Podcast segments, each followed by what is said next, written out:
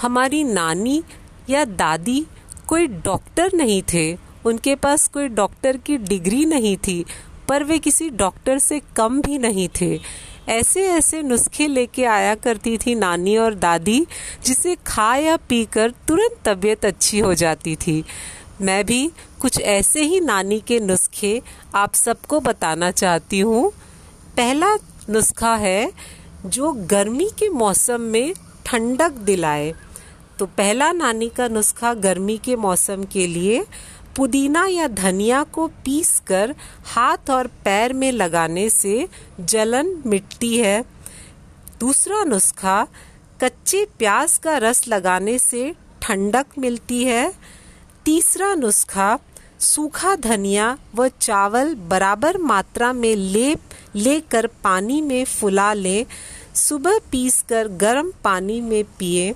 चौथा नुस्खा, दिन में आंवले, सेब या किसी भी चीज़ का मुरब्बा खाने से जलन नहीं होती। और पांचवा नुस्खा, गर्मी से सिर चकराए और जी घबराए तो आंवले का शरबत पीने से तुरंत राहत मिलेगा। नानी का नुस्खा पार्ट 2। आइए आज मैं आपको बताती हूँ चेहरे की कांति किस तरह से बढ़ाएं, जो हमारे रसोई घर में उपलब्ध है उन सारी चीज़ों की सहायता से। तो पहला नुस्खा, कच्चे दूध से चेहरे को धोएं। दूसरा नुस्खा, दही से चेहरे को अच्छी तरह से मल लें। तीसरा नुस्खा, मुल्तानी मिट्टी का लेप लगा लें।